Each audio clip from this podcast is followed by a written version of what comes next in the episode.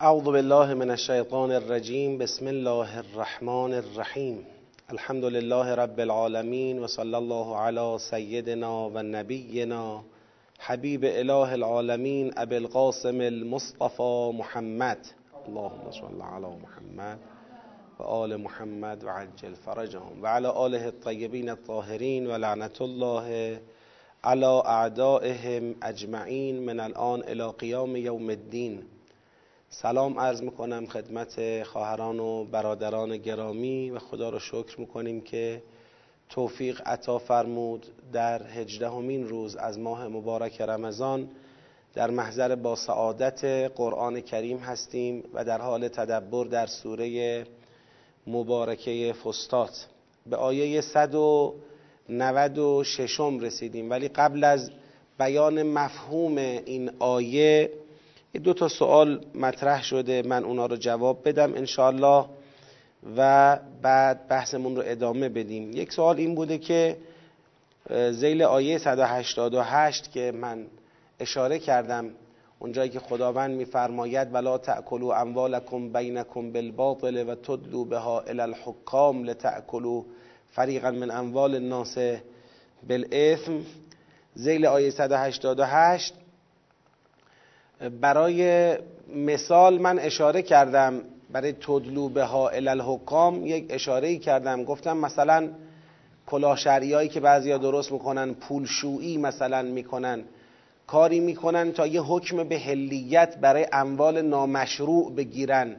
یکی از مصادیق امروزیش رو گفتیم پولشویی و یکی از مصادیق پولشویی رو هم گفتیم. بعضیا مثلا مؤسسه خیریه را میندازن. تا به بهانه مؤسسه خیریه برخی از معاملات نامشروع و برخی از رانت ها رو برای خودشون توجیه بکنن و به هر حال اقدام بکنن به خلاصه استفاده از اموال نامشروع با ظاهر مشروع. برای بعضی ها سوال پیش اومده که فکر کردن ما به طور کلی میگیم مؤسسه خیریه کلا شرعیه. نه ما خیلی روشن در این باره توضیح دادیم.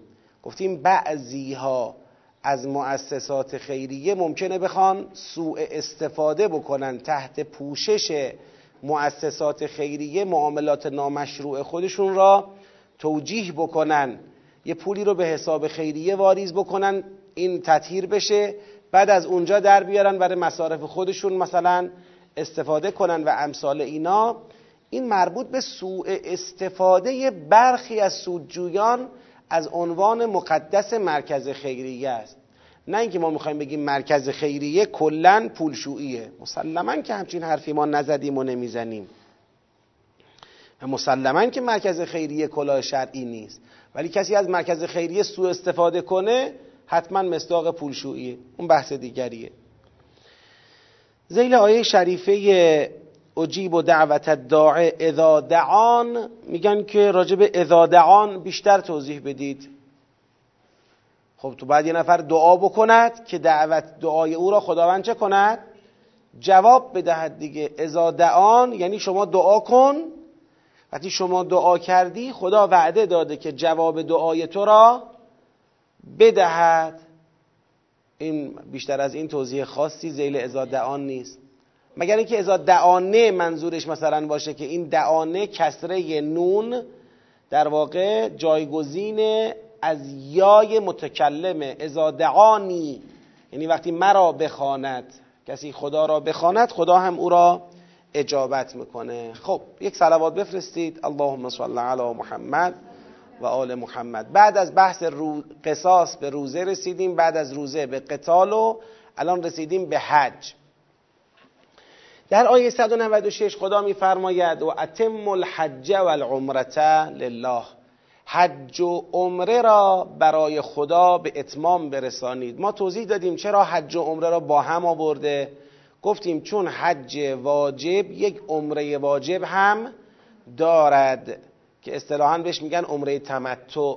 یه عمره واجب هم داره. کسی که می‌خواد حج واجب به جا بیاره اول یه عمره واجب نیت می‌کنه اونو انجام میده بعد از اون حج می‌کنه. فاصله عمره تا حجم این می‌تونه متمتع و برخوردار از نعمتهای مادی باشه. چون از احرام خارج میشه می‌تونه با همسرش باشه می‌تونه سید بکنه و کارهای دیگه. از احرام خارج میشه تمتع پیدا می‌کنه. برای همین میگن تمتع. خدا میفرماید حج و عمره را تمام کنید. یعنی کسی که وارد در واقع احرام شد احرام عمره حج را بست نیت حج کرده در قدم اول عمره حج را شروع کرد احرام بس وارد منطقه حرم شد. فان احصرتم چه شد؟ محاصره شدید. اگر پس اگر محاصره شدید.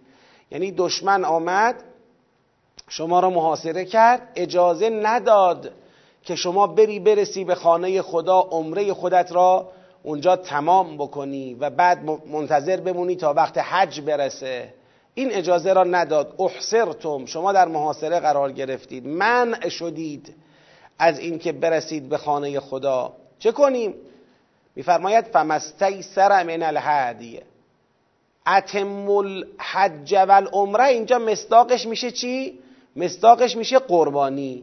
یعنی شما الان که احرام عمره را بستی راتو بستن نمی‌ذارن بری عمرتو به جا بیاری منتظر حج بمانی حج به جا بیاری. فکر نکن حالا که راتو بستن تموم شد. یه قربانی رو گردنت هست. فمستیسر من الهدی هر آنچه میسر است از هدی هدی یعنی هدیه. هدیه اینجا یعنی قربانی. قربانی مستیسر من الهد یعنی به حسب وسعت. هرچی برات میسره. حالا یکی گوسفند و بزه یکی گاو و شتره. اقلش باید؟ بله دیگه بله بله. فمستیسر من الحد در بین اون چیزهایی که مجاز است به عنوان قرآن قربانی شما به حسب وسعت یکی رو انتخاب می‌کنی. خب اینو باید انجام بدی.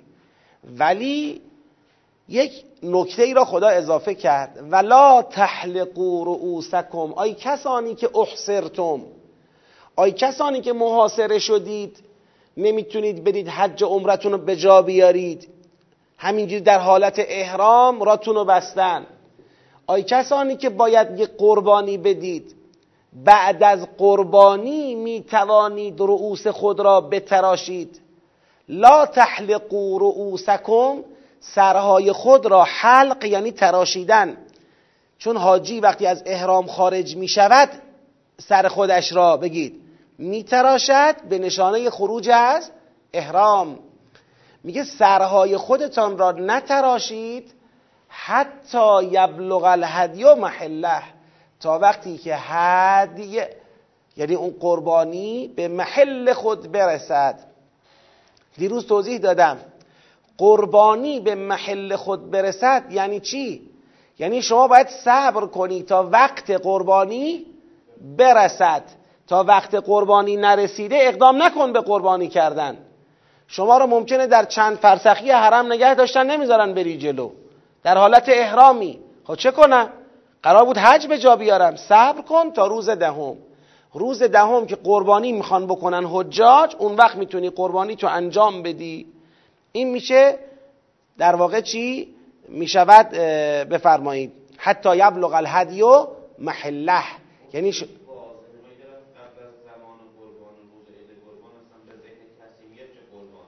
اصلا در تمام تفاسیر و ترجمه ها مراجعه کنید. یک نفر اینجوری معنی نکرده. حداقل من ندیدم. همه اینجوری معنی کردن که حتی یبلغ الهدی و محله یا شما قربانیت را باید بدی کارو هم کاروانیات ببرن. اونجا رسیدن قربانی کنن. بعد شما سرتو بتراشی. این در صورتیه که احسرتم یعنی بیماری. این در حالیه که ما اینجا بحث بیماری نداشتیم. بحث امنتم در مقابل احسرتم بحث بیماری اینجا نیساخه این اینجوری معنی کردن. گفتن محله یعنی قربانگاه که خود به خود دیگه زمانش هم رعایت میشه. یعنی اینا باید هم کاروانیات ببرن قربانی تو را برسونن به منا. و اونجا قربانی کنن. روز دهم برات قربانی کنن بعد تو می‌تونی سرتو به تراشی از احرام در بیای. شما اینجا مثلا توی این در واقع وسط راه موندی بیماری. خب؟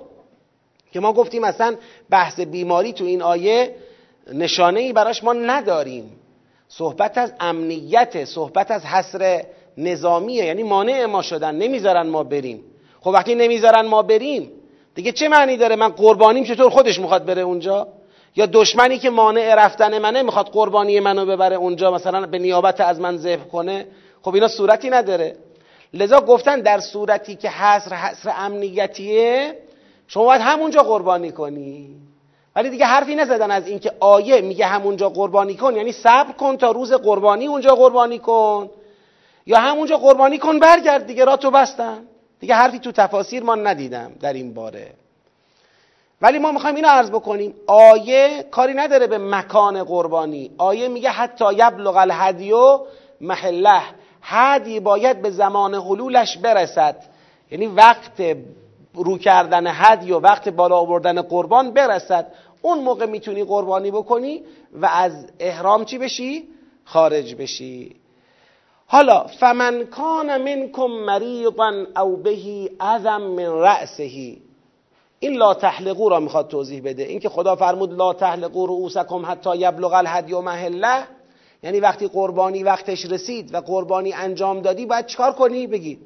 سرت را بتراشی. مفهومش اینه دیگه. وقتی میگه تا قربانی به وقتش وقت قربانی نرسیده سرت را نتراش. یعنی وقتی قربانی تو انجام دادی باید سرت را بتراشی. خب این تراشیدن سر یک تبصره داره. تبصرش اینه. فمن کان منکم مریضا. اگر کسی از شما مریض باشه. مریضی دارد که مانع تراشیدن سر است. براش مزره نباید سرش رو بتراشه. یا آزار براش داره. او بهی عظم من رأسهی. یا یه دردی یه ناراحتی تو سرش داره. یه بیماری داره که با خاطر اون بیماری تراشیدن سر براش دردآوره. عظم من رأسهی. پس یا بیماری یا اذیت. اگر کسی از شما مریض باشد یا در ناحیه سرش اذا درد اذیت داشته باشد ففدیتون او باید به جای حلق یعنی به جای تراشیدن سر باید یک جایگزین بده. فدیه یعنی جایگزین. باید یه جایگزینی بده یه کفاره ای بده. اون چیه؟ من صیام یا روزه است او صدقتن یا صدقه است او نسکن یا یک عبادتی است. نسک از نظر لغت یعنی عبادت. هرچند تو بعضی از بیانهای روایی نسک را تطبیق دادن با ذبح گوسفند و متفاوت با صدقه گرفتن. گفتن این ذبح گوسفنده. ولی به لحاظ لغوی بالاخره جایگزین تراشیدن سر فدیه تراشیدن سر میشه چی؟ یا روزه یا صدقه یا یه عبادتی. حالا کی باید تبیین کنه روزه چقدر صدقه چقدر عبادت چی و چقدر؟ ما همیشه گفتیم بارها تاکید کردیم تبیین قرآن بر عهده معصوم علیه السلام معصوم علیه السلام با مراجعه به روایات معصومین علیه السلام میشه در واقع احکام فقهی را استخراج کرد. لذا ما از این آیه نمی‌تونیم بفهمیم صیام چند روز صدقه چقدر نسک یعنی چه عبادتی. اینو برای ما روایات صحیح و سند مشخص می‌کنن. فاذا امنتم این فاذا امنتم ادامه این احسرتمه. خب شما در حصر بودی. خدا فرمود در حصر اگر بودی تا زمانی که حدی وقتش برسد صبر کن. وقتش که رسید هنوز شما تو حصری چیکار کن؟ قربانی کن سرتو بتراش از احرام بیا بیرون. اما حالا آمدیم و قبل از اینکه وقت قربانی برسد حصر چه شد؟ بگید. برطرف شد. امنیت حاصل شد. شما صبر کرده بودی منتظر که وقت قربانی برسه. ولی قبل از اینکه وقت قربانی برسه قبل از اینکه موعد حج تمام بشه حصر برطرف شد. فاذا امنتم به امنیت رسیدید. را باز شد. فتنه دفع شد. چون قتال وظیفه کرده بود دیگه. قتال در جای خودش وظیفه است. حالا چیه؟ میفرماید فمن تمتع بالعمرت الی الحج هر کسی که بتونه عمرش رو انجام بده تمتع بالعمره الی الحج رو دارم توضیح میدم. هر کسی که بتونه عمرش رو انجام بده به تمتع برسه. تمتع یعنی چی؟ برخورداری. برخورداری از چیزایی که تو حالت احرام شما از اونا برخوردار نبودی. عمرش رو انجام بده به تمتع برسه الالحج تا رسیدن وقت حج. یعنی روال عادی. اگر امنیت حاصل شد شما میری عمرت رو به جا میاری. عمره واجبی که داشت برای حجت عمره واجب داشتی اونو به جا میاری. از احرام خارج میشی به تمتع می‌رسی. بعد برخورداری و تمتع تو ادامه داره تا وقت چی؟ تا وقت حج. تو دیگه عمره حجت به جا آورده شد. این میشه فمن تمتع بالعمره. تمتع بالعمره یعنی با انجام عمره برسد به تمتع. تا کی؟ الال حج تا وقتی که حج وقتش بیاد. چون وقتی حج وقتش اومد دوباره باید شما چکار کنی؟ احرام ببندی دیگه. دیگه تمتع تموم میشه. پس فاصله پایان عمره تا حج میشه تمتع. فمن تمتع بالعمرت الى الحج خب فمستیسر من الهدی قشنگ حجت که تمام شد حاج سفرزاده حجت که تمام شد فمستیسر من الهدیه اون وقت دیگه شما الان طبق روال همه حجاج در قربانگاه در وقت مشخص قربانی هدی خودت را به حسب وسعت حالا هرچی که بود هدی خود شما که شطور هم وسعت می‌رسه. به حسب وسع خودت مثلا شطوری گاوی چیزی میاری خلاصه قربانی تو انجام میدی. فمستی سر من الهدیه حالا فمن لم یجد فمن لم یجد در هر دو حالته. چه ان احسرتم چه ازا بگید امنتم. شما در این احسرتم خدا فرموده بود فمستی سر من الهدی در ازا امنتم هم حج تو به جا میاری فمستی سر من الهدی فقط فرقش اینه. تو این احسرتم دیگه تمتع بالعمره الی الحج نداری.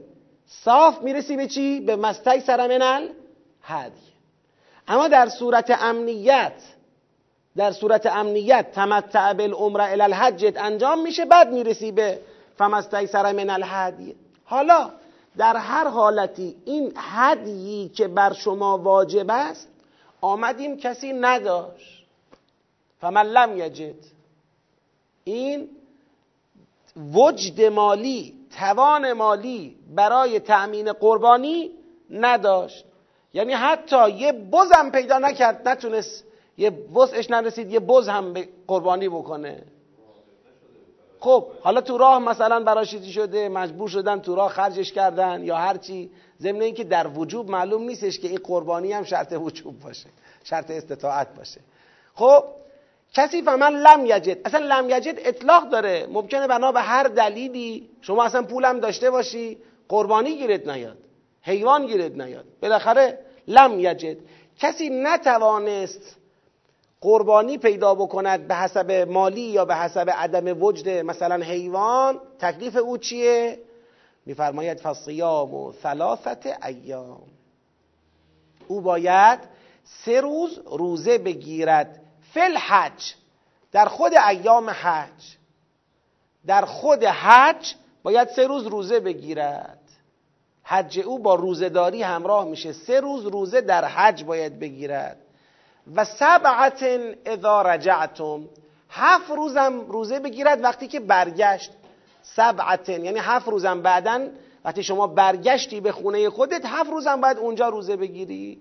که چی بشه؟ که بشه تلکه عشرتون کامله. که ده روز روزه کامل بشود. به جای چی؟ آ یا نیاید اینجا یا صحبت نکنید یا نیاید اینجا یا صحبت نکنید اسماتونو میدم همه می‌فهمن کی هستید. همون که قرار قربانی کنه و رفیق بغل دستیش. خب. خب. پس چی؟ چه وقتی شما هستید من شماها را فرض می‌کنم. بعد بینم شما با هم حرف می‌زنید میدم من بس دوربین رو فرض کنم راحت ترم دیگه. کلا با دوربین صحبت کنم بهتره. خب.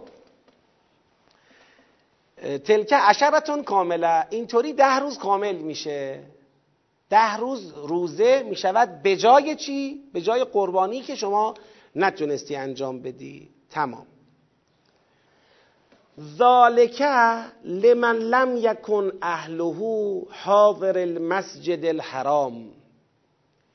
اون احکامی که در این آیه بیان شد از اتم الحج و چه در شاخه این احسرتمش چه در شاخه فعضا امنتمش.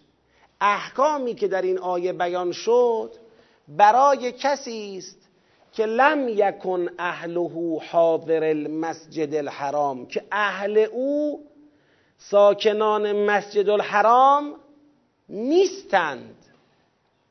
یعنی صحبت از کسیه که خونش، کاشانش، زن و بچهش تو منطقه مسجد الحرام بگید نیست. این بیرون از حرم زندگی می‌کنه. این بحثایی که گفتیم اتم الحج و العمره ان احسرتم چنین اذا امنتم چنین اینا مال اوناییه که ساکنان مسجد الحرام نیستند. اهل و عیال و زار و زندگیشون تو مسجد الحرام نیست. برای اینا ما حرف زدیم. خب سوال اگر کسی از حاضران مسجد الحرام باشد زن و زندگیش و خانه تو مسجد الحرام و منطقه حرم باشد گفتم تا 16 فرسخ. تو مسجد الحرام باشد اون تکلیفش چیه؟ اون تکلیفش حج تمتع بگید نیست. تکلیف او یا حج افراده یا حج قرانه حج افراد و حج قران با حج تمتع فرق داره. ما در این آیه صحبت از حج تمتع می کردیم حج تمتع مال کسانیه که تو حرم زندگی نمی‌کنن. حالا می‌خوان بیان حج به جا بیارن. اینا رو محاصره کردن تکلیف چیه؟ اینه. محاصره شکسته شد آزاد شدن تکلیف چیه؟ اینه. تموم. حالا کسی ساکن مسجد الحرامه یا حج افراد به جا میاره؟ حج افراد یعنی حجی که دیگه توش عمره در اون سال عمره شرط نیست. یعنی لازم نیست شما تو همون ایام حج که گفتیم شوال است و ذوالقعده و ذوالحجه یه عمره ای به عنوان عمره واجب انجام داده باشی. چرا؟ چون ساکن مسجد الحرامی دیگه. عمره دیگه نداری. عمره مال اونیه که می‌خواد از بیرون حرم بیاد داخل حرم.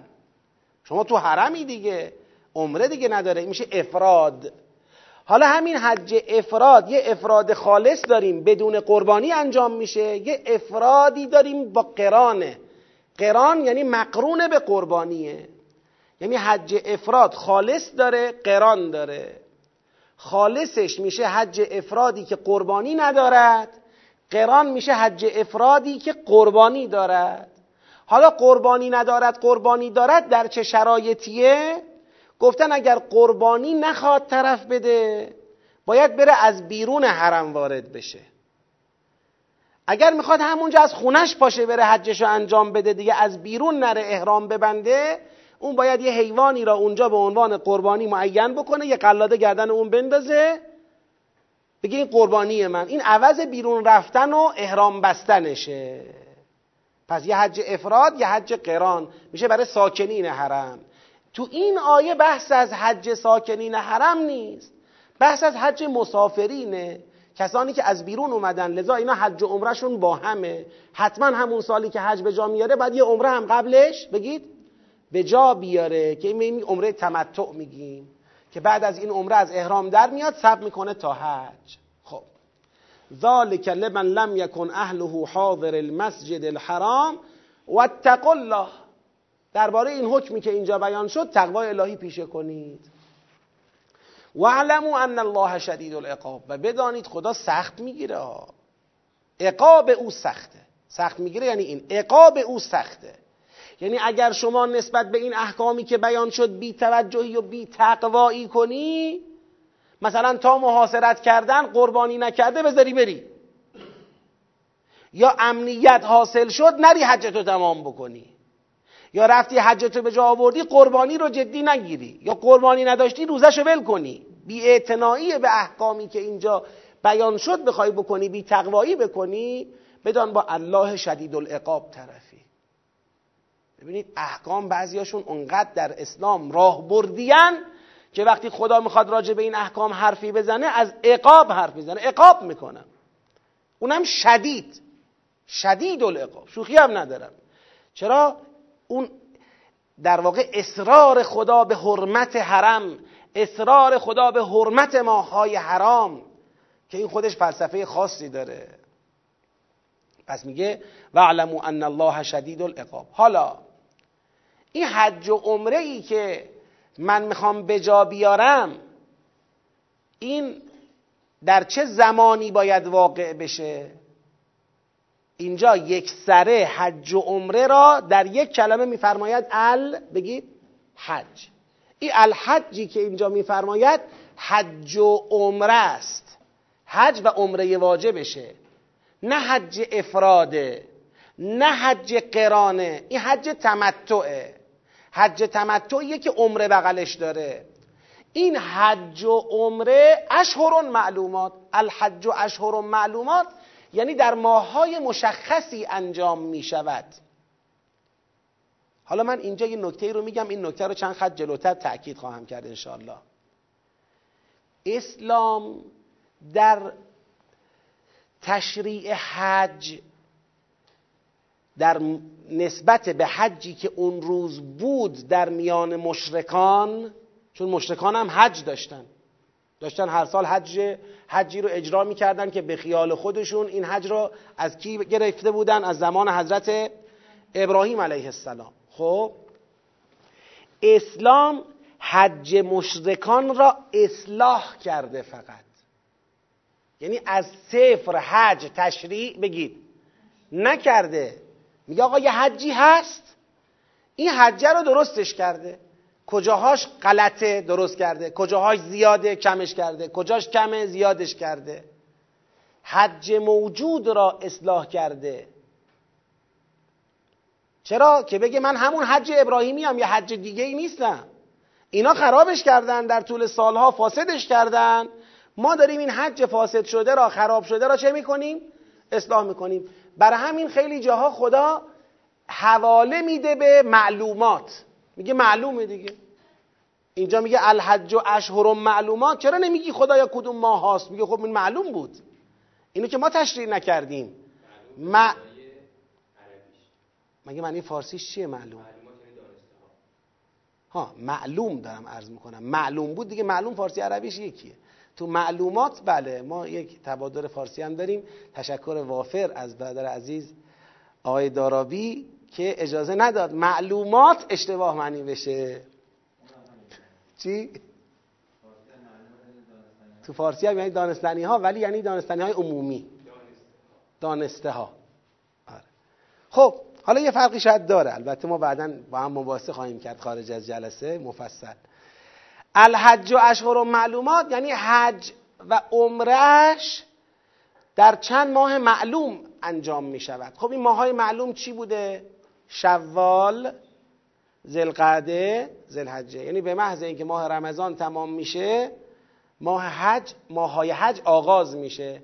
کسانی که می‌خوان حج تمتع انجام بدن می‌تونن برن عمرهشون رو شروع کنن عمره تمتعشون رو انجام بدن بعد در مکه بمانن تا وقت حج.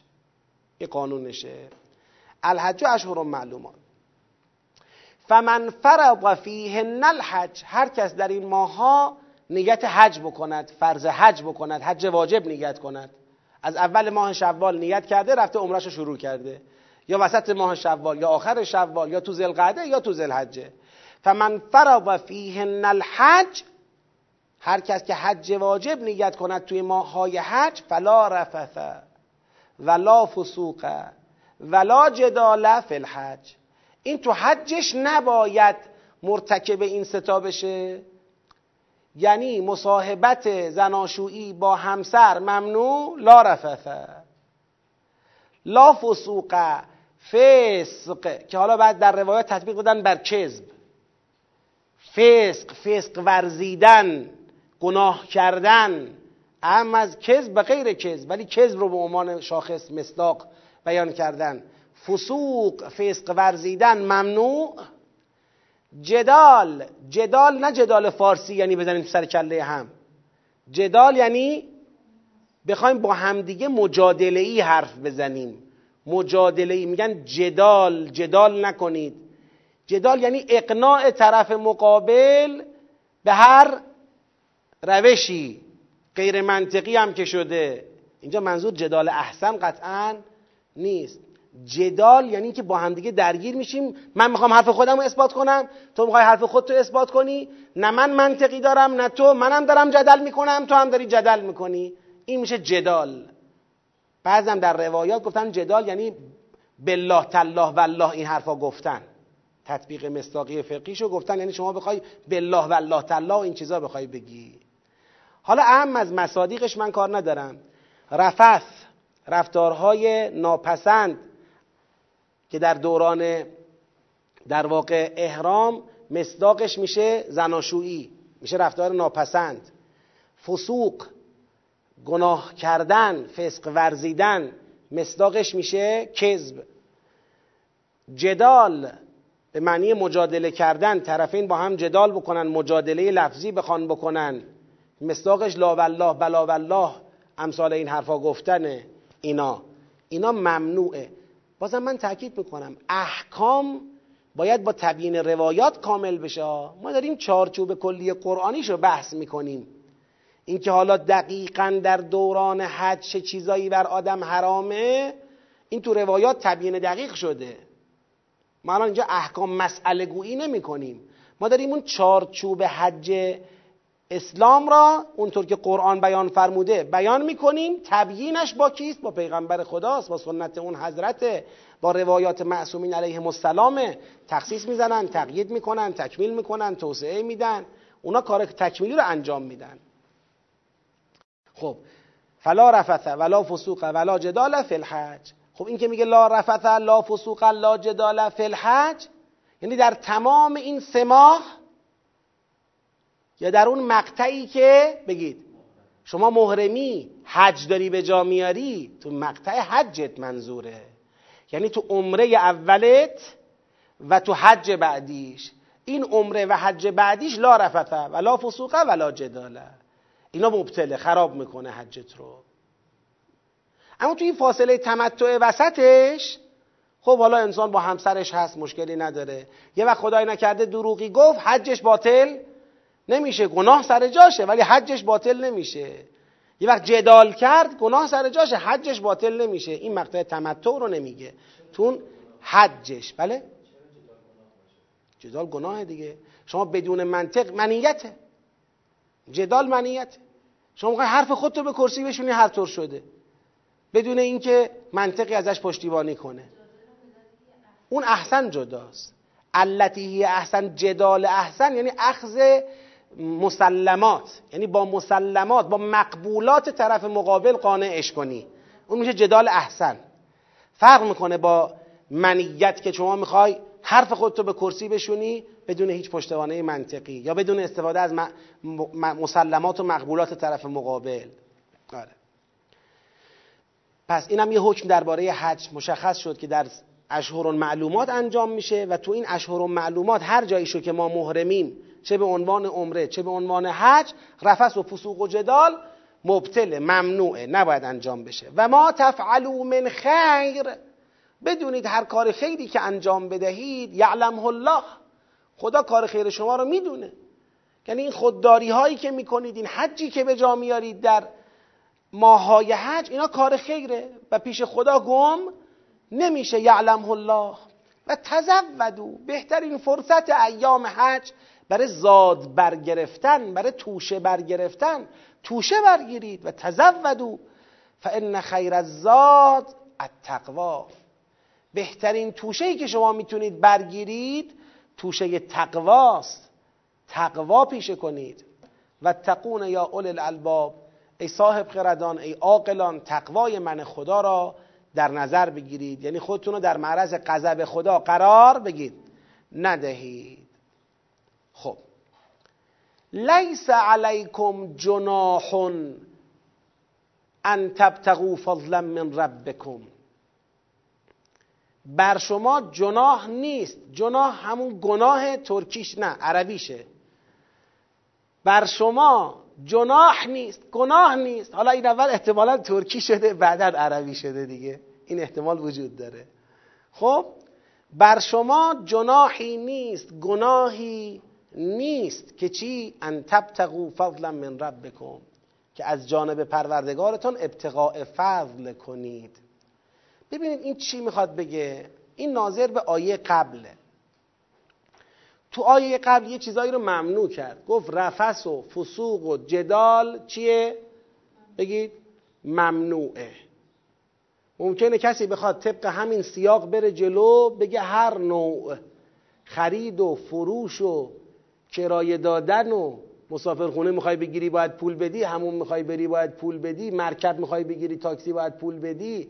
خیال کنه هر جور مثلا انتفاع مادی خرید فروش و معاملات مادی همه مشکل داره. این آیه می‌خواد بگه نه آقا در دوران احرام ابتقاء فضلی از پروردگارتون اهم از اینکه خرید فروش بکنید.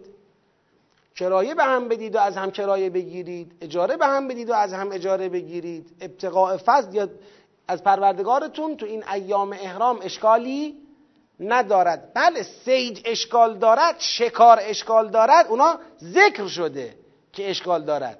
اما عموما ابتقاء فضل من رفتم الان می‌خوام یک هتلی اجاره کنم کرایه کنم می‌خوام یه ماشین بگیرم. خب، مشکل نداره. لیس علیکم جناح ان تبتغوا فضلا من ربکم. یه تعریضی هم به این داره. اینجا که گفتیم تزودوا فان خیر الزاد تقوا توش بگیرید توش تقواست. یا حالا منافاتی با این نداره که شما فضلی از پروردگارتون هم مثلا یه چایی هم با خودت داشتی اونجا فروختی. یه چای درست کردی یکی پنج تومن فروختی حالا مثلا. مشکل نداره.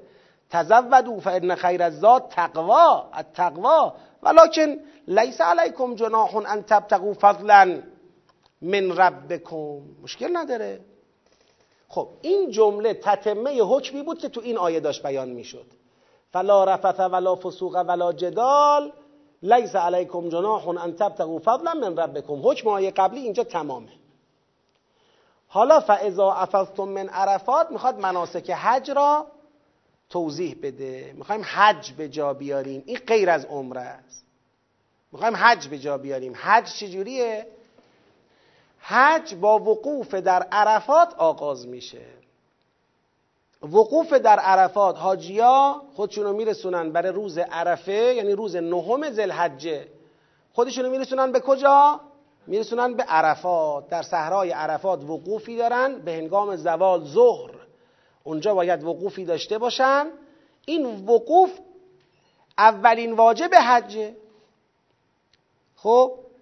حالا اینکه نمی‌دونم محرم میشن و فلان نمیگیم. خود حج رو داریم بحث می‌کنیم. خود حجش. فاذا افضتم من عرفات. وقتی که عرفاتتون رو واقف شدید از اونجا روانه شدید. از عرفات راهی شدید. خوش به حال اونایی که رفتن حج واجب الان می‌دونن من دارم چی میگم. من خودم هم نرفتم حج واجب. فقط دارم ذهنی اینا رو میگم. فاذا افضتم من عرفات وقتی از عرفات راهی شدید خب به سوی کجا؟ از عرفات به سوی مشعر الحرام وقتی از عرفات راهی شدید فذکر الله عند المشعر الحرام. اون وقت باید خدا را نزد مشعر الحرام یاد کنید. مشعر الحرام کجا وقوف... کی وقوف داریم؟ شب وقوف داریم. شب عید قربان باید تو مشعر باشن. پس ظهر روز نهم یعنی روز عرفه تو عرفاتن بعد راهی میشن. شب را باید تو مشعر باشن که میشه شب عید قربان. شب عید قربان رو تو مشعرن. فذکر الله. اونجا خدا را یاد می‌کنن. عند المشعر الحرام وذکروه کما هداکم. خدا را یاد کنید اونجوری که هدایتتون کرد. یعنی موحدانه. خدا را موحدانه طبق آین پیغمبر بر اساس قرآن کما هداکم او را یاد کنید. نکند بگید حالا ما یه حجی داریم اجرا میاریم. اجرا می‌کنیم چون همراه اینا بالاخره مشرکانی هم دارن حج به جا میارن. یه وقت شما سبکتون مثل اونا نباشه. و الله منظور اینه. و کروه کما هداکم. و ان کنتم من قبله لمن الضالین. و حتما شما قبل از هدایت خدا در جمع کیا بودید؟ در جمع گمراهان بودید. پس باید به اقتضای هدایتی که شدید و از گمراهی نجات پیدا کردید اینطوری خدا را یاد کنید. فذکر الله عند المشعر الحرام واذکروه کما هداکم. و ان کنتم من قبله لمن الضالین شما قطعا قبل از هدایت الهی از گمراهان بودید ثم افیضو. بعد از مشعر الحرام باید چی بشید؟ روانه بشید. کی؟ کجا؟ من حیث افاف الناس. همون وقت و همون جایی که مردم روانه میشن. ببینید اینم هم که گفتم ارجاعاته. یعنی یه حجی وجود دارد خدا فقط داره چیکار می‌کنه؟ اصلاحاتشو انجام میده. اینجاش یکیه. یعنی وقتی شما تو مشعر وقوف کردی فردا ببین مردم کجا دارن میرن؟ این مردم کی این مردم غیر مؤمنینن. همون ما مقطع زمانی این آیات مقطع زمانی از اون مقطعی است که شما داری حج به جا میاری. ولی هنوز مکه تحت استیلای کیاست؟ مشرکان هم هستن اونجا. عجیبه. خدا امت مسلمان را از امت یهود و نصارا تفکیک کرده عملا اینجا ما رو با کی قاطی کرده؟ با مشرکان قاطی کرده. فقط می‌خواد مراقبت کنه. اینکه حجتون با مشرکان داره انجام میشه خیال نکنید شما مثل اونایی دا شما یه کما هداکم دارید. با اونا فرق می‌کنه. اونا انحرافیشن. شما ناب و خالصشید.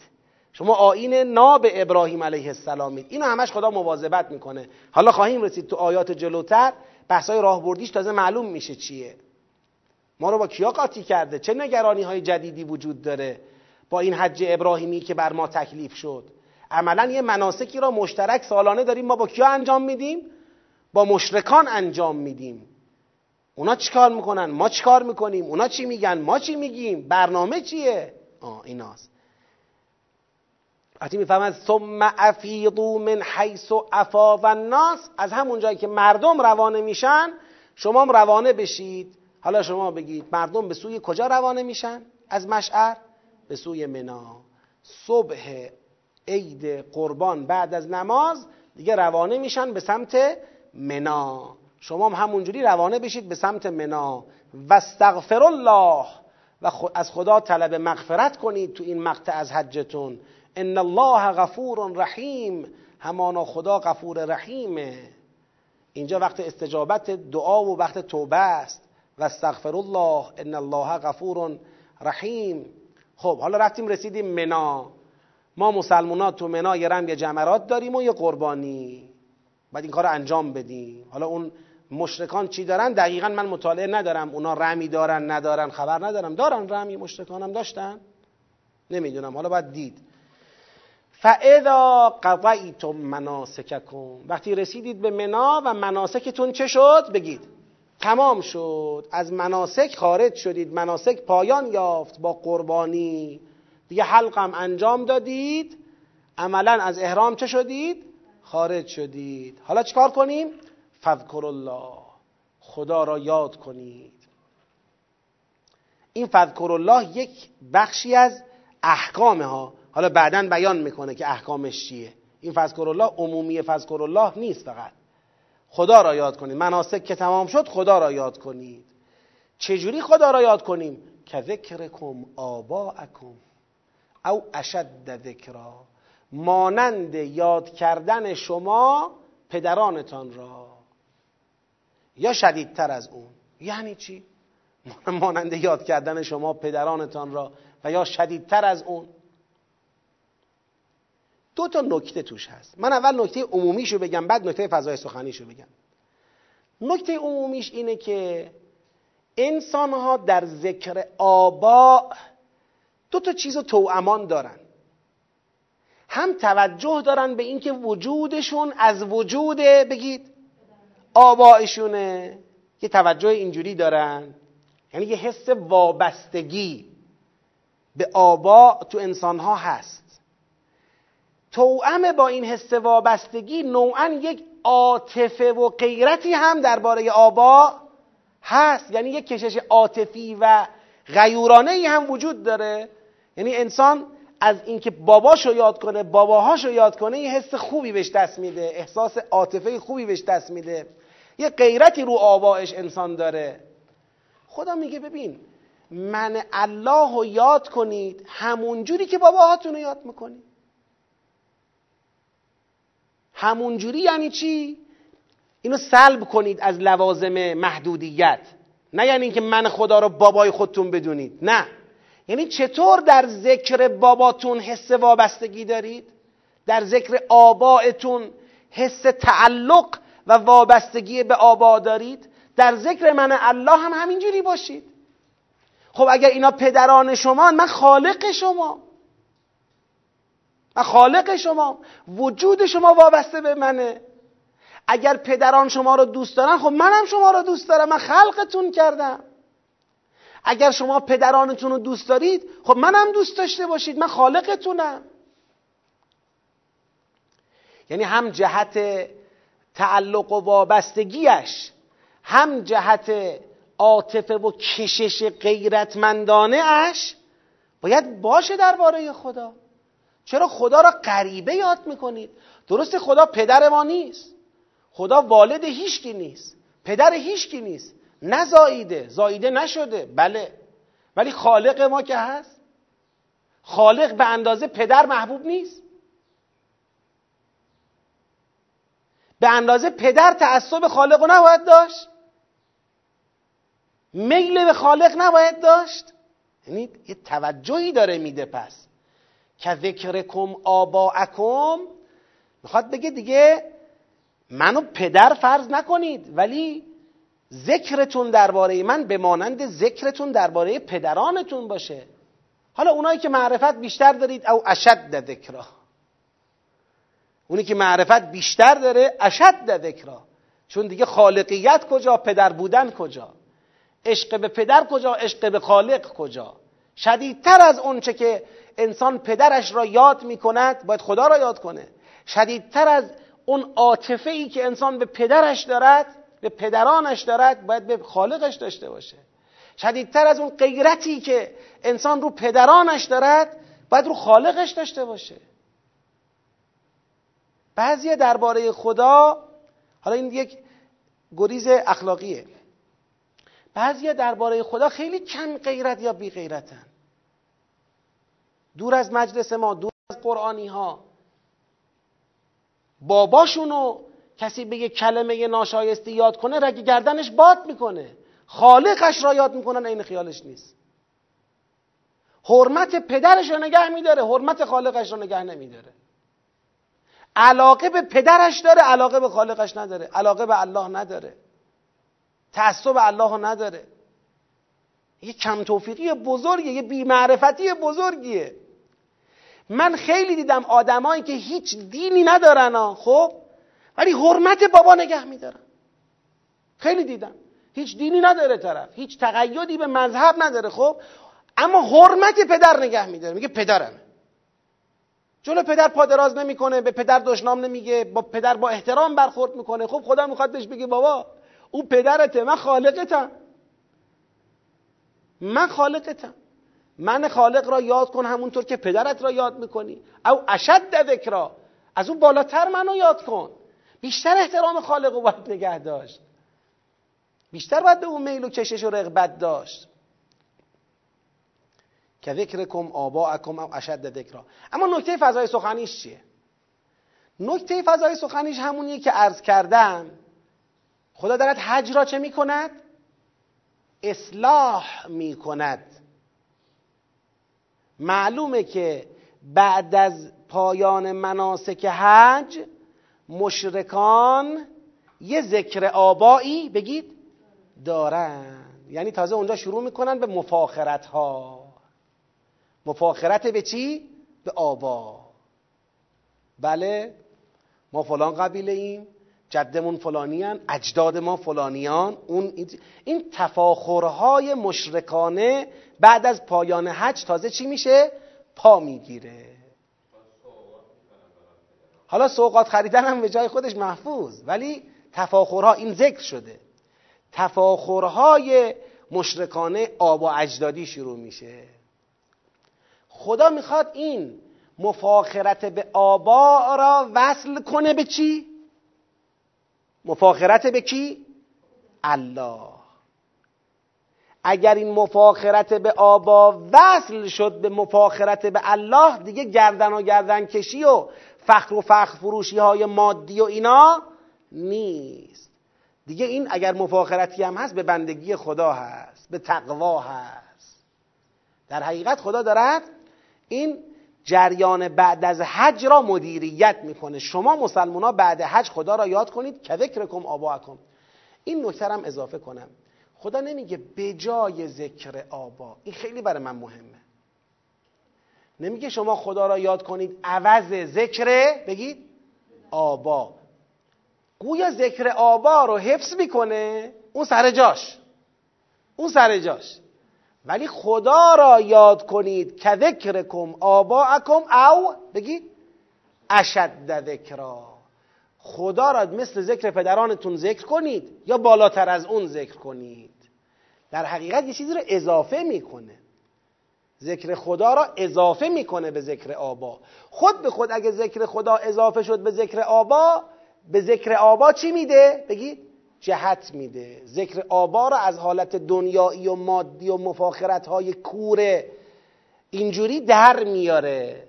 هم ذکر آبا هست هم الهی هست. ذکر خدا بالاتر از اون هست.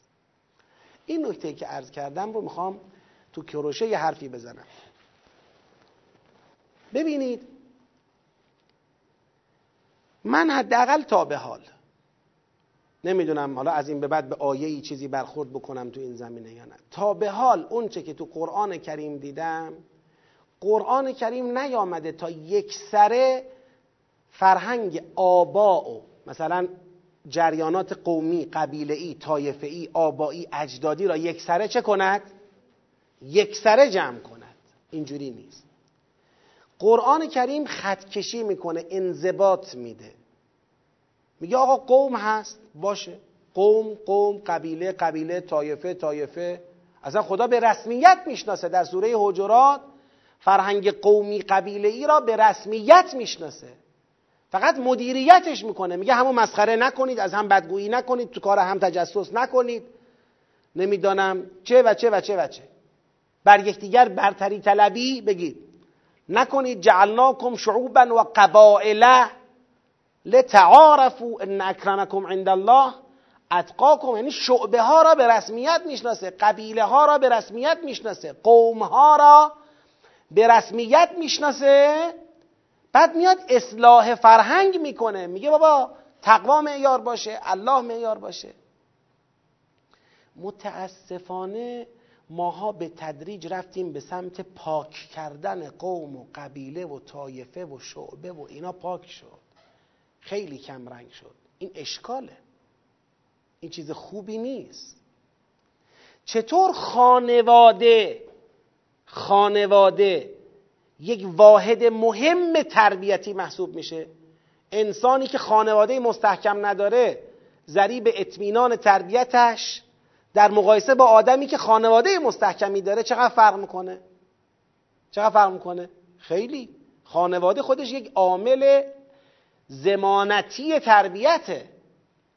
خب یه پله بالاتر از خانواده شعبه قبیله قوم اینام همه هست. اسلام نیومده یه خط بطلان کلا بکشه رو شعبه و قبیله و قوم و اینا. اومدن به سبک غربی ها برای ماها فامیلی و شهرت تعریف کردن. مثلا در یک شهری که یه جمعیت قابل توجهی مردم یک شهرتی اسمی داشتن یه قومی بودن. مثلا می‌گفتن برزگر برزگرها. خب اومدن فامیلیا رو عوض کردن. این شد برزگر اون شد لطفی اون شد کرمی اون شد خانی اون شد احسانی اون شد فلانی. گم شد. دیگه آدما یاد نمی‌دونن مال چه تیره این مال کدوم قوم و قبیلن لذا بسیاری از فضیلت هایی که انسان ها تو قومشون داشتن تو قبیلهشون داشتن تو تیرشون داشتن به جوانمردی معروف بودن. به شمشیرزنی معروف بودن به شجاعت معروف بودن به سخاوت معروف بودن به رشادت معروف بودن. اینام دیگه اون هویت خودش از دست داد. دیگه نتونستن اینو نگه بدارن اونطوری طبق به طبق منتقل بکنن نسل به نسل منتقل بکنن. بعد این بود که سر دنیا و سر شمشیر و سر زور و سر تزویر و اینا بخوان رقابت کنن. نه اینکه کلا در فضائلم رقابت از بین بره. قبیله جمع بشه قوم جمع بشه آبا جمع بشه. شما نگاه بکنید در روز آشورا در سیره ابا عبدالله علیه السلام و یارانشون هر کی میاد از مفخرتهای قومی خودش داره صحبت می‌کنه. آقا من بنی هاشمم من فرزند اینم فرزند اونم. پدر من صاحب این کماله مادر من صاحب این کماله. آقا نگو از فضل پدر تو را چه حاصل؟ بله. از فضل پدر تو را چه حاصل؟ مال وقتیه که تو هیچ سهمی تو اون فضیلت بگی نداشته باشی. اما اگر تو فضل پدر را به عنوان یه ارث بر خودت نگه داشتی که ادب ارث پدرانه تو از آبا و اجدادت سخاوت رو نگه داشتی. چرا از فضل پدر تو را چه حاصل؟ باری کلا به تو و آبایت باری کلا به این خاندان که اینا مهمون نوازن. باری کلا به این خاندان که اینا شجاعن. باری کلا به این خاندان که چنینن چنانن. اینا گم شد متاسفانه. اینا رو جمع کردن از بین ما.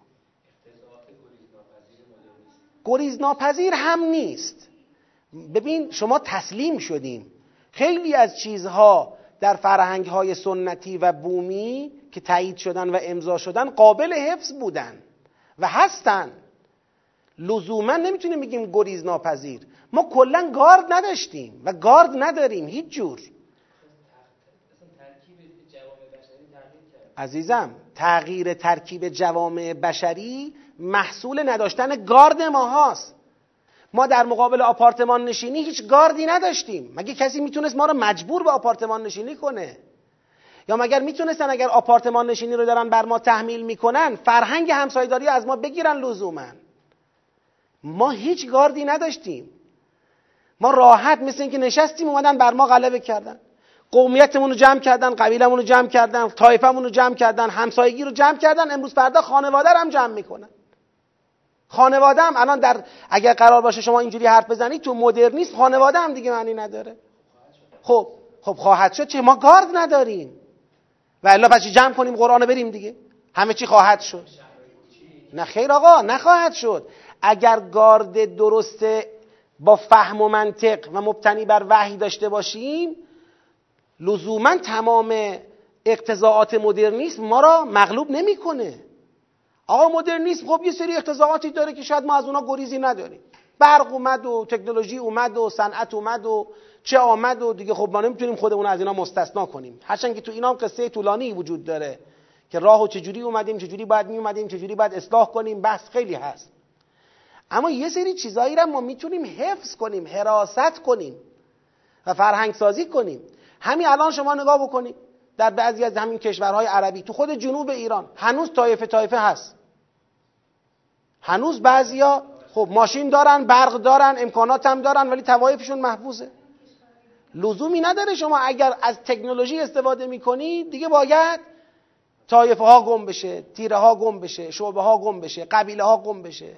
بله اگر هیچ تعصبی نداشته باشیم همینطوری که برای ما اعتقادات رو بی اهمیت کردن فرهنگ سالم سنتی و بومی رو هم چه کردن؟ بی اهمیت کردن دیگه. ما در واقع اینجوری شکست خوردیم اینجوری داریم شکست می‌خوریم. می‌خوام بگم قرآن رو که نگاه می‌کنی قرآن پذیرفته اصل قومیت و قبیله قبیله بودن و طایفه طایفه بودن و اینو پذیرفته رد نکرده رو این منطق حرف زده. لذا این تأیید قرآن خودش حکایت می‌کنه از اینکه جا داره ما هم نسبت به این قضیه یه توجهی یه برگشتی یه نگاه دوباره ای داشته باشیم. بله. بله بله. خب اون جعلناکم یه چیز تکوینیه. الان صحبت سر چیه؟ صحبت سر اعتنای ما به اون جعلناکمه. اعتنای ما به اون. یعنی خدا نخواسته حذفش کنه از وسط. بگه اصلا شعبه چیه؟ قبیله چیه؟ تیره چیه؟ قوم چیه؟ آبا چیه؟ حتی اونجایی که خدا فرموده آبائتون گفته که حتی اگر آبائتون بدون احتدا بدون عقل حرفی بزنن می‌خواید پیروی کنید. این جلوی اینو گرفته. جلوی پیروی من از صفت خوب آبا را که نگرفته که. اینو تایید می‌کنه. خب بگذاریم. فاذا قضیتم مناسککم فاذكروا الله كذكركم آباءكم او اشد ذکرا فمن الناس من یقول ربنا آتنا في الدنیا و ما له في الاخره من خلاق و من الناس من یقول و منهم من یقول ربنا آتنا في الدنیا حسنه و في الاخره حسنه و قنا عذاب النار. از اینجا به بعد دو شاخه کردن ها شروع شد دیگه. حج یه حج بود ولی دو جور مردم دارن حج به جا میارن. یه جور مردمی که کلا نگرششون به حجم یک نگرش مادی محضه حرفشون کلا ربنا آتنا فی دنیاست و بیخیال آخرتند و ما له فی الاخرت من خلاقند. اما یه گروه دیگری هم حج گذارند که اینا نه اینا از دنیا صرف نظر نکردند ولی آخرت را هم می‌خواهند. لذا دنیای اونها مقید به آخرته. اینا از عذاب نار نگرانند دنیایی را می‌خوان که اونا رو گرفتار عذاب نار بگید نکند این شد دوتا شاخه. حالا انشاءالله در این باره بیشتر فردا صحبت می‌کنیم. سلواتی ختم بفرمایید. اللهم صل علی محمد و آل محمد و عجل فرجهم. فعلا سوال جدیدی نیامده. انشاءالله حالا تا فردا. امروز نگاه کردم. نیومده دیگه. بله.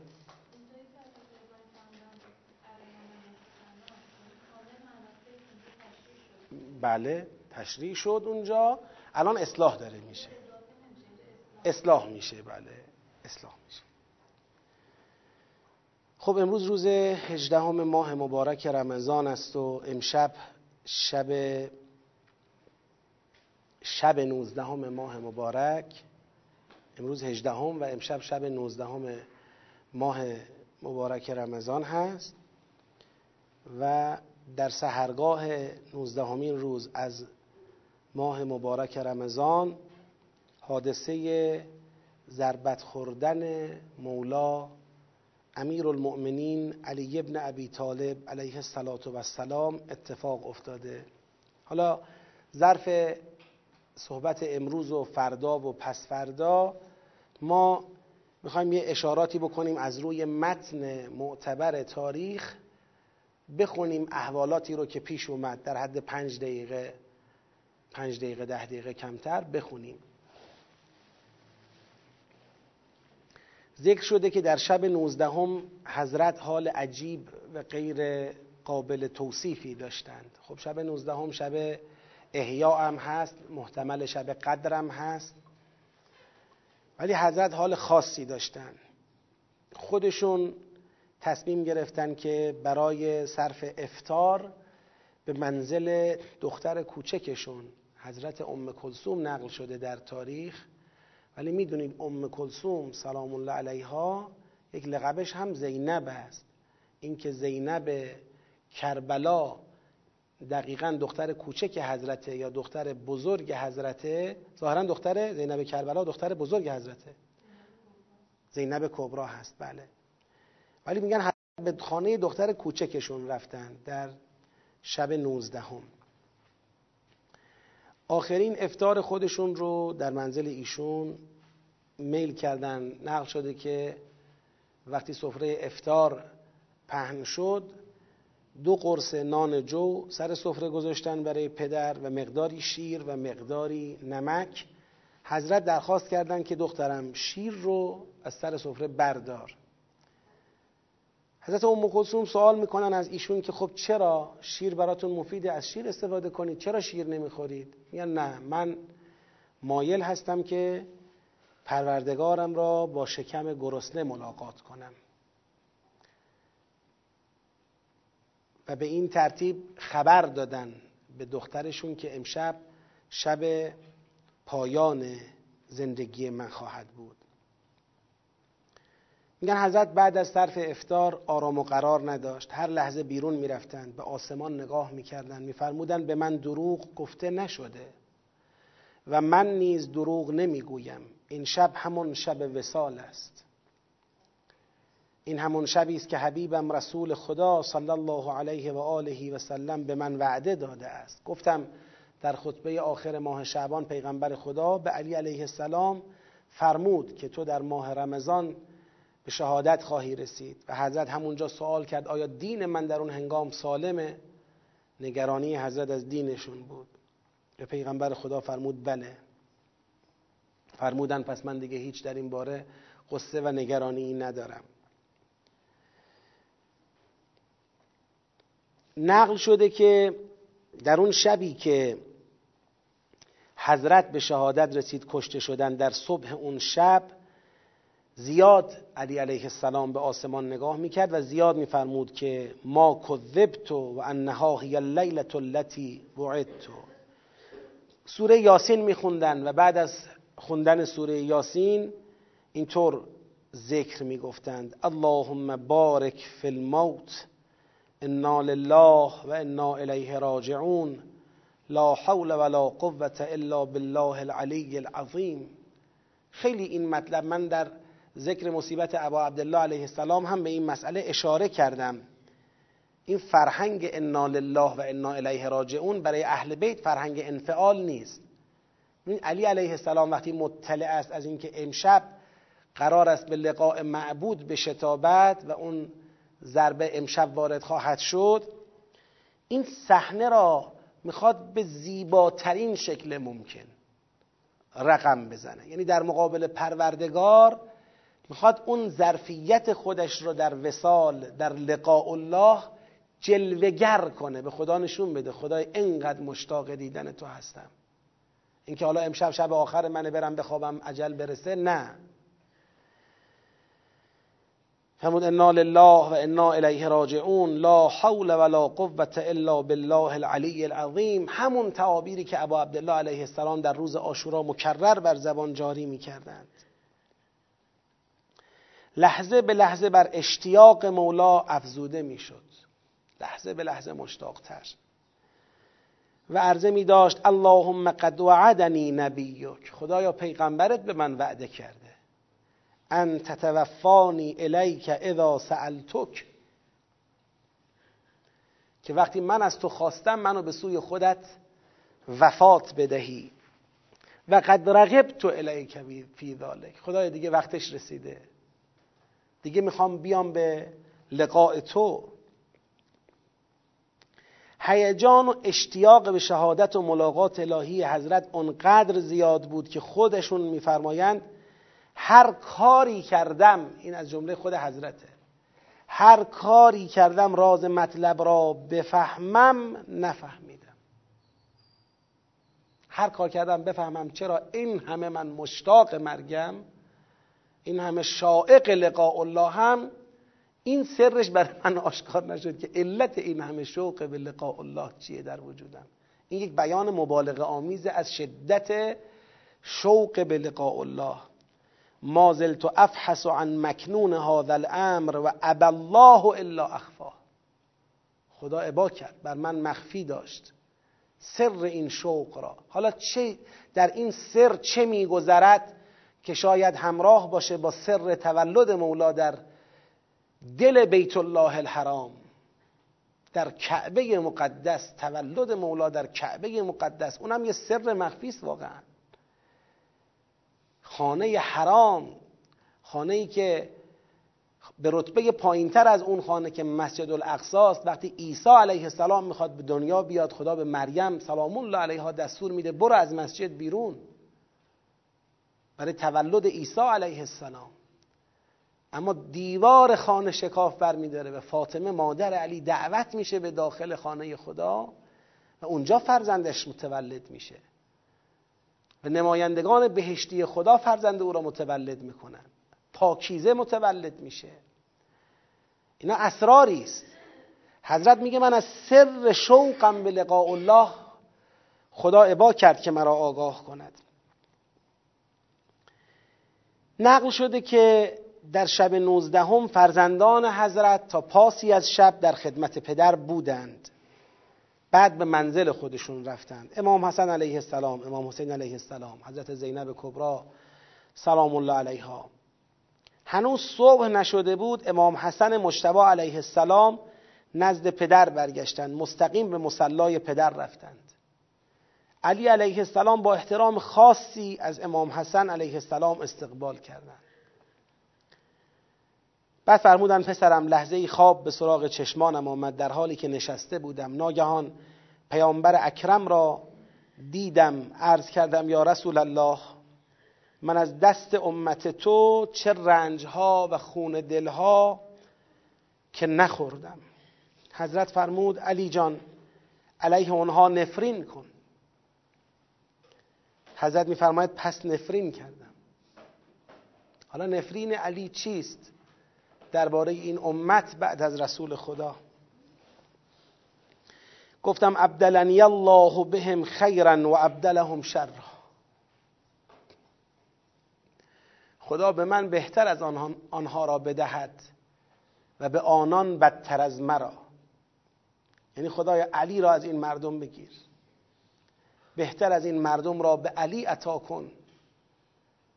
و پایینتر از علی را بدتر از علی را به این مردم بده. و چه نفرین سختی بود که این مردم از علی علیه السلام فارغ شدند ولی گرفتار معاویه شدند گرفتار خاندان پلید اموی شدند. در نقل دیگری گفتند که همون موقع که حضرت این خواب را امام حسن علیه السلام به محضرشون رسیدن صدای گریهشون بلند شد. بلند گریه کردند. طوری که تا آن روز اونطور گریه نکرده بودند. پرسیدن چه شده که اینطور گریه می‌کنید؟ فرمودن در سجده دعا می‌کردم که لحظه ای خواب به چشمم آمد. رسول خدا را دیدم که میفرماید یا ابل حسن طالت غیبتک. طولانی شد. غیبت تو. فقط اشتقت الى رؤیاک. من مشتاق دیدن تو هستم. فقط انجزنی ربی ما وعدنی. فیک امشب دیگه خدا اون چرا درباره تو به من وعده داده بود محقق کرد. این بند آخرم باشه. نزدیک اذان صبح شد وقت رفتن به مسجد. حضرت آماده مسجد رفتن شد. مرغابی ها سر راه مولا را گرفتند صدا و ناله می کردند ادهی خواستن مانع بشن حضرت فرمود دعوهن فانهن صوانح تتبعها نوائح. صوائح یا صوانح تتبعها نوائح. گفتن که اونها رو به حال خودشون بگذارید. اونا سیه می‌زنند و طولی نمی‌کشد که نوحه بلند خواهد شد. ام کلسوم و حسن علیهم السلام عرض کردند پدر چرا فال بد فرمود فال بد نیست. دل گواهی می‌دهد که به شهادت می‌رسم. ناله های مرغان و اشک فرزندان مانع علی نگشت. به راه خیش ادامه داد تا به درب خانه رسید. کمربند حضرت به قلاب قلاب در گیر کرد. باز شد کمربند حضرت. گویا با زبان بیزبانی می‌خواست مولا را از تصمیم رفتن به سوی دوست باز دارد. اما برعکس فریاد آن عاشق شهادت بلند شد که خطاب به خود میفرمود ای علی اشدد حیازی مکل الموت.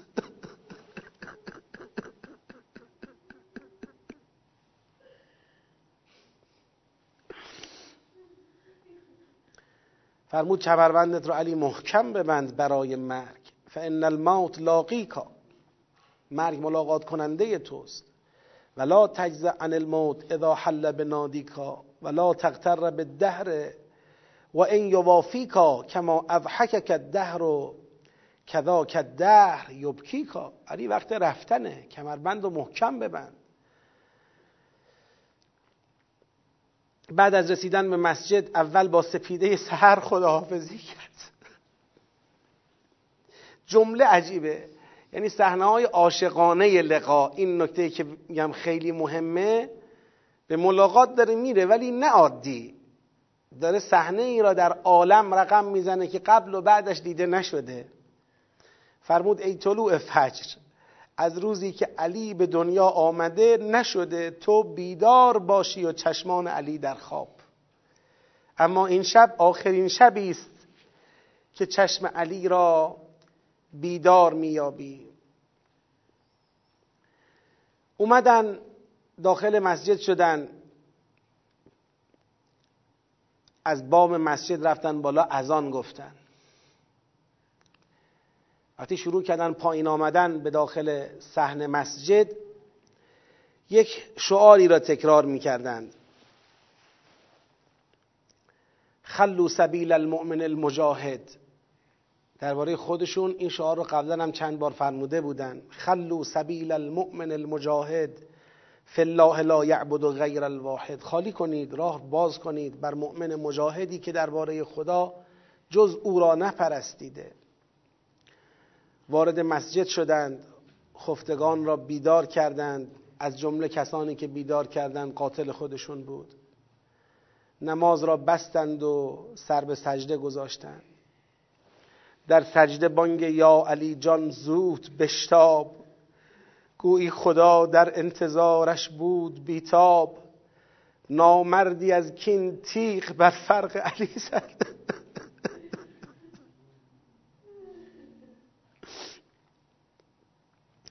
تیغ ستم بر فرق انوار جلی زد. آه از نهاد خاک تا عرش خدا رفت. سوز دل افلاک تا عرش خدا رفت. پای زمین روی زمین خشکیده بر جای. گویا قیامت ناگهان گردید بر پای. دیگر علی بود و خداوند جلی بود. فزت و رب الکعبه فریاد علی بود. بشکست پشت دین حق یک بار بشکست. ابر عذا بر چهره خورشید بنشست. دیگر علی تنها ترین مرد زمان نیست. ای وای بی هیدر چگونه می‌توان زیست؟ فریاد تهدمت والله ارکان الهدا در آسمان ها بلند شد. لا يومك يومك يا أبا عبد الله. بسم الله الرحمن الرحيم. السلام عليك يا مولاي يا أبا الحسن يا علي بن أبي طالب وصي رسول الله. السلام عليك يا حجة الله. السلام عليك يا أمين الله. السلام عليك ورحمة الله وبركاته. السلام عليك يا أبا عبد الله. وعلى الأرواح التي حلت بفنائك. عليك مني سلام الله. أبدا ما بقيت وبقي الليل والنهار. ولا جعله الله آخر العهد مني لزيارتكم. السلام على الحسين. وعلى علي بن الحسين وعلى أولاد الحسين وعلى أصحاب الحسين. ورحمة الله وبركاته. خدایا پروردگارا در ظهور امام زمان تعجیل بفرما. ما را از بهترین یاران اون حضرت قرار بده. توفیق درک شب بدر به ما عطا بفرما. دشمنان اسلام سرکوب بفرما. دوستان اسلام پیروز بفرما. رهبر عظیم و شعنمون معید و ملهم و محفوظ و منصور بدار. پرچم پرشکوه انقلابمون از دستان ایشون به دست امام زمان علیه السلام برسان. از عزیزان و بزرگوارانی که از خادمان تدبر هستند اساتید تدبری هستند ولی دو تاشون اخیرا در باره عزیزانشون و نزدیکانشون مصیبتی به وجود آمد. یکی پدر همسر خانم سجادی درسته؟ مادر همسر خانم سجادی بله. خانم سجادی از اساتید تدبر هستند و ما افتخار داریم به همکاری با ایشون. مادر بزرگوار همسر ایشون به رحمت خدا رفتن. انشاءالله که خدا ایشون رو با علی علیه السلام با شهید این ماه محشور کنه با انبیا و اولیا محشورشون کنه و به همه بازماندگانشون به ویژه به استاد بزرگوار سرکار خانم سجادی صبر عطا کنه. و همینطور شنیدم که پدر سرکار خانم غفاری از اساتید محترم تدبر پدر ایشون هم اخیرا به رحمت خدا رفتند. ما برای پدر بزرگوار ایشون هم از پیشگاه خدای مهربان طلب عفو و رحمت و مغفرت می‌کنیم. امید که خدای بزرگ ایشون رو با انبیا و اولیا علیهم السلام و با شهید این ماه محشور کنه و به بازماندگانشون به ویژه به همکار محترم ما سرکار خانم غفاری صبر عطا کنه. انشاءالله اطلاع رسانی می‌کنم خدمت خواهران و برادران محترم. برنامه ریخته هیئت قرآن و ولایت انشاءالله شب 21 ماه رمضان. یعنی فردا شب نه پس فردا شب. ساعت؟ ساعت رو تو کانال اعلام می‌کنن. پس فردا شب شب 21 ماه رمضان شب احیاء دوم اصطلاحا. ما بناز هیئت قرآن ولایت بناز یک ویژه برنامه ای داشته باشه. در این ویژه برنامه هم سخنرانی خواهیم داشت هم قرائت ادعیه قرائت قرآن و مداهی انشاءالله خواهد بود. هم خودتون در صورت تمایل شرکت بفرمایید هم انشاءالله رسانه باشید اطلاع رسانی کنید تا کسانی که مایل هستند تو این برنامه شرکت کنند. همه شما رو به خدای بزرگ میسپارم. خدا یار و نگهدارتون باشه. زنده است بله پخش زنده بله. برای حضوری اومدن هم نمی‌دونم بله در همین حدش مثل همیشه دیگه.